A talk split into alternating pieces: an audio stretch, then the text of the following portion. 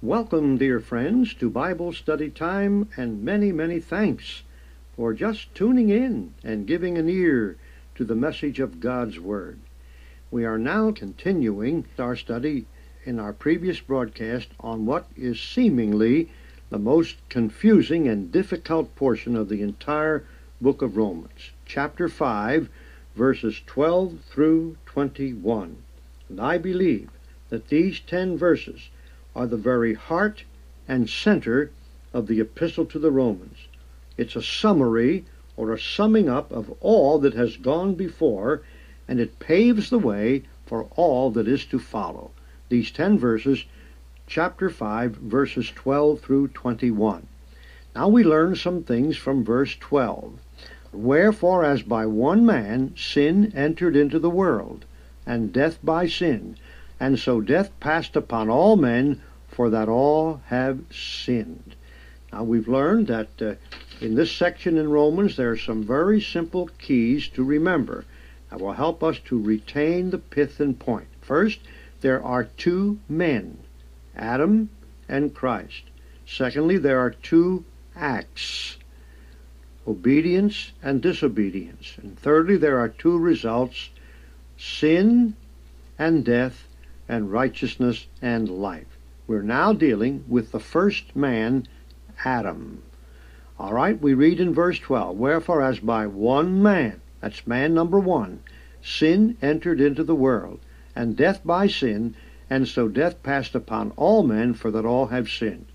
Now, with that brief word of introduction, let us pray, and then we'll get into the study of the Word. Father, we are thankful for thy holy word, the Bible, and we're looking to thee for a ministry for our hearts, to give us what we need, to have an intelligent understanding of conditions in the world about us, and how men can be delivered from the consequences of sin. God, help us today in our study, and Lord, help me to say the right things in the right way so that I might be the greatest possible blessing to the greatest number of people who listen to this broadcast today. I ask this in the name of the Lord Jesus Christ. Amen. Now we have a seeming problem here. Some controversy has been stirred up over the latter part of verse 12.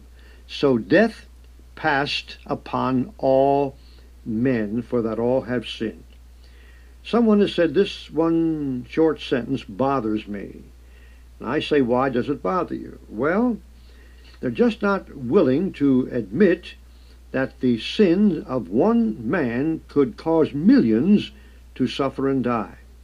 Now, I'm not going to answer that with the following statement, but I'm going to pose another question. If anyone thinks that it is unjust and unfair for millions to die because of the sin of one man, I wonder if that many people would be willing to agree that it was unjust that millions can be saved by the death of one man. Of course not.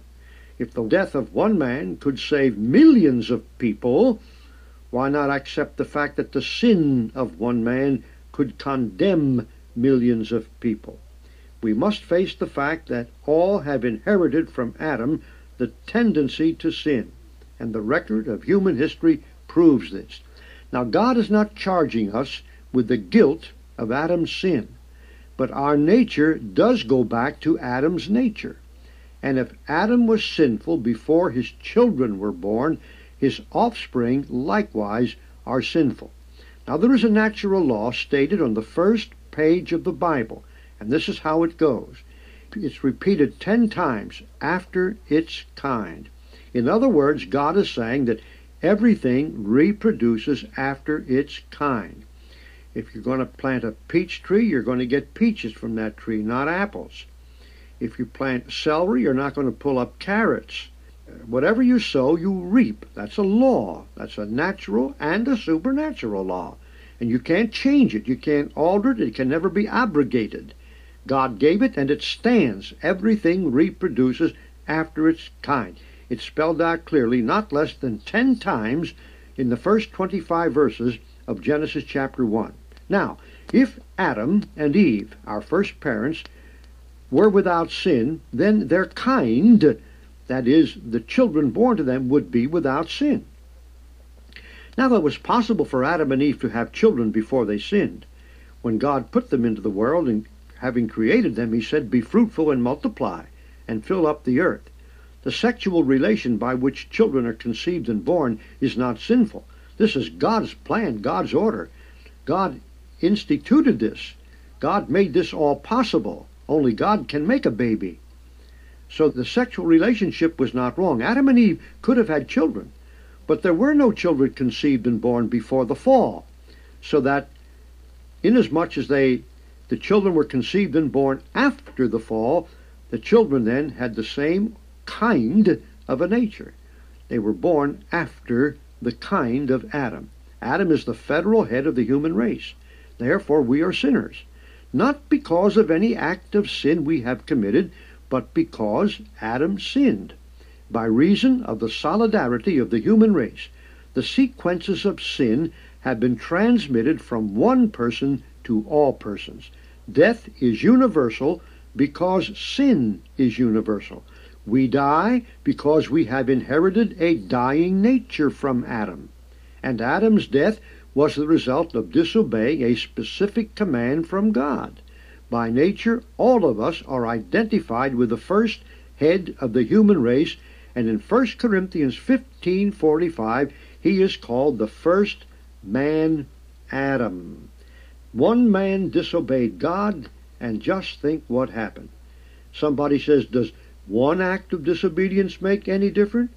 Isn't one act of disobedience a little thing? Oh, my friend, when you read these verses, you have the answer to that question. Now remember, Paul's not talking about sins, which are the fruit of our lives, but he's talking about sin, the root of them all. Up to this point in Romans, sins have been the subject, but from here on through chapter 8, sin in the singular number is the subject, and sin issued in condemnation and in death. Sin is the cause, death is the effect. The universality of death proves the universality of sin. It is not a man's own sinful acts in his own person that causes death. He dies because he has inherited a dying nature, and he has inherited a dying nature because of sin in his father Adam. Therefore, death is because of sin, not because of our sins. The death of babies and people who are mentally ill confirm this fact. When you see a little white casket, you're reminded of the effects of Adam's sin. You're not blaming the death of that baby on any sins that the baby committed. The baby hasn't committed any sins yet. But that baby inherited a dying nature, and that dying nature is the result of Adam's sin. It was not because of any specific transgression of the baby, but because the baby inherited a nature that was sinful.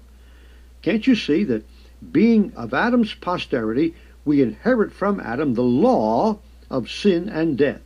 And when the last Adam came, who was Christ, it was with the purpose of undoing this horrible principle and putting another law into operation that would counteract the law of sin and death and free us from it. You see, when Adam sinned, he went against the plain commandment of God. Now, Paul's going to deal with this further. Let's move on now to this next verse, 13. For until the law, sin was in the world, but sin is not imputed when there is no law. Now let's consider this for just a moment. During the period between Adam and Moses, before the law was given, that's the Mosaic law, before God gave it, the Ten Commandments to Moses, during that period, people died. People died between Adam and Moses. Now, between that period, there was no written law.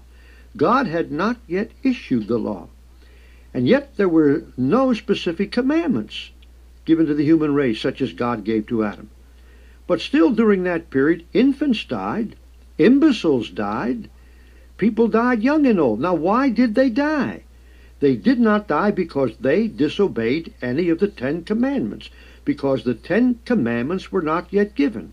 They died because they had inherited Adam's dying nature. With or without law, death reigned from Adam to Moses. Reason leads us to conclude that the death of those between Adam and Moses came because of Adam's sin. In Adam, sin and death were inseparably joined. Likewise, sin and death are inseparably joined in all of us. And since there was death when there was no law, there must have been sin when there was no law. Is this too difficult for you to grasp? Look at it again in verse 13. For until the law, sin was in the world, but sin is not imputed when there is no law. So that the people who died between Adam and Moses did not die for their sins. They died because of the sin principle that was in them. You see, Paul was making this so clear that in my judgment we should not go astray. Our guilt does not go back to Adam's sin, but our nature goes back to Adam's nature. And therefore the result is sin on our own account and guilt in our own name. Let's not hide behind Adam or blame God. If we think we would have done differently, we deceive ourselves. If you had been the first person in the garden, and God would have said to you, You can eat of all the fruit of the trees of the garden, but the fruit of the tree of the knowledge of good and evil you shall not eat of it, you would have eaten of it. You would have done the same thing that Adam did. You're no different, you're no better, nor am I. To anyone who thinks that sin is merely the consequence of being a Mosaic lawbreaker, Paul says that is not so. That is not so. Verse 13. For until the law sin was in the world, but sin is not imputed when there is no law. This is simply saying that sin existed as a fact before it existed as a guilt. It was a life fact before it was a law guilt.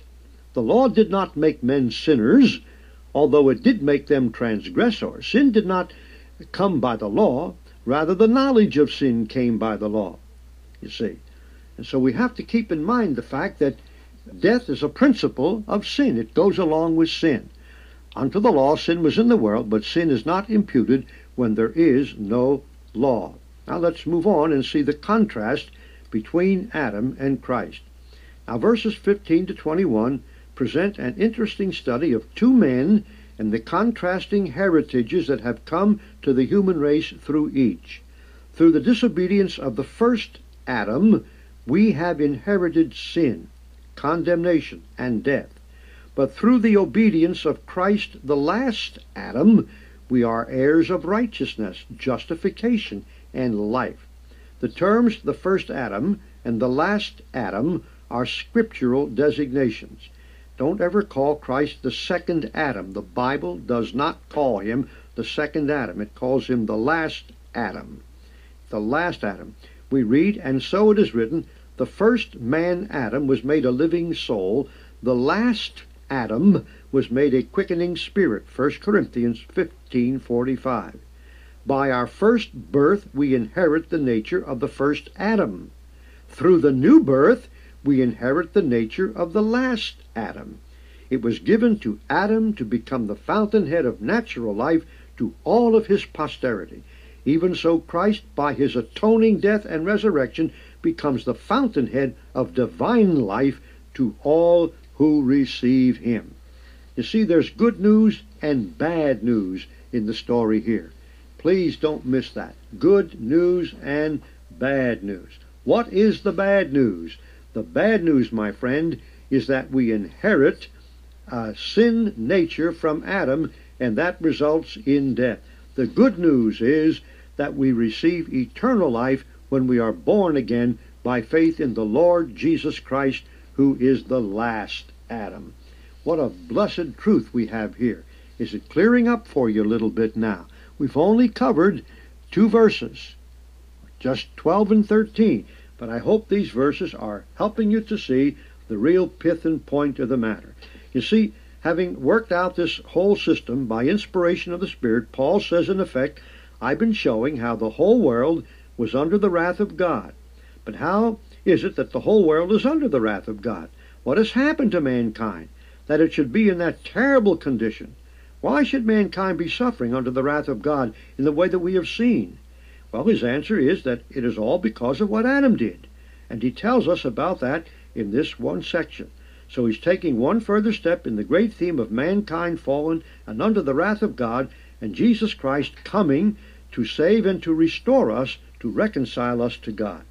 Now, to understand our problem and our need, we must understand what happened to Adam and our relationship to Adam. In Adam, we are all lost, but in Christ, redemption has been made available for all mankind. The whole story of the human race can be summed up in terms of what has happened because of Adam, and what has happened and will yet happen because of Jesus Christ.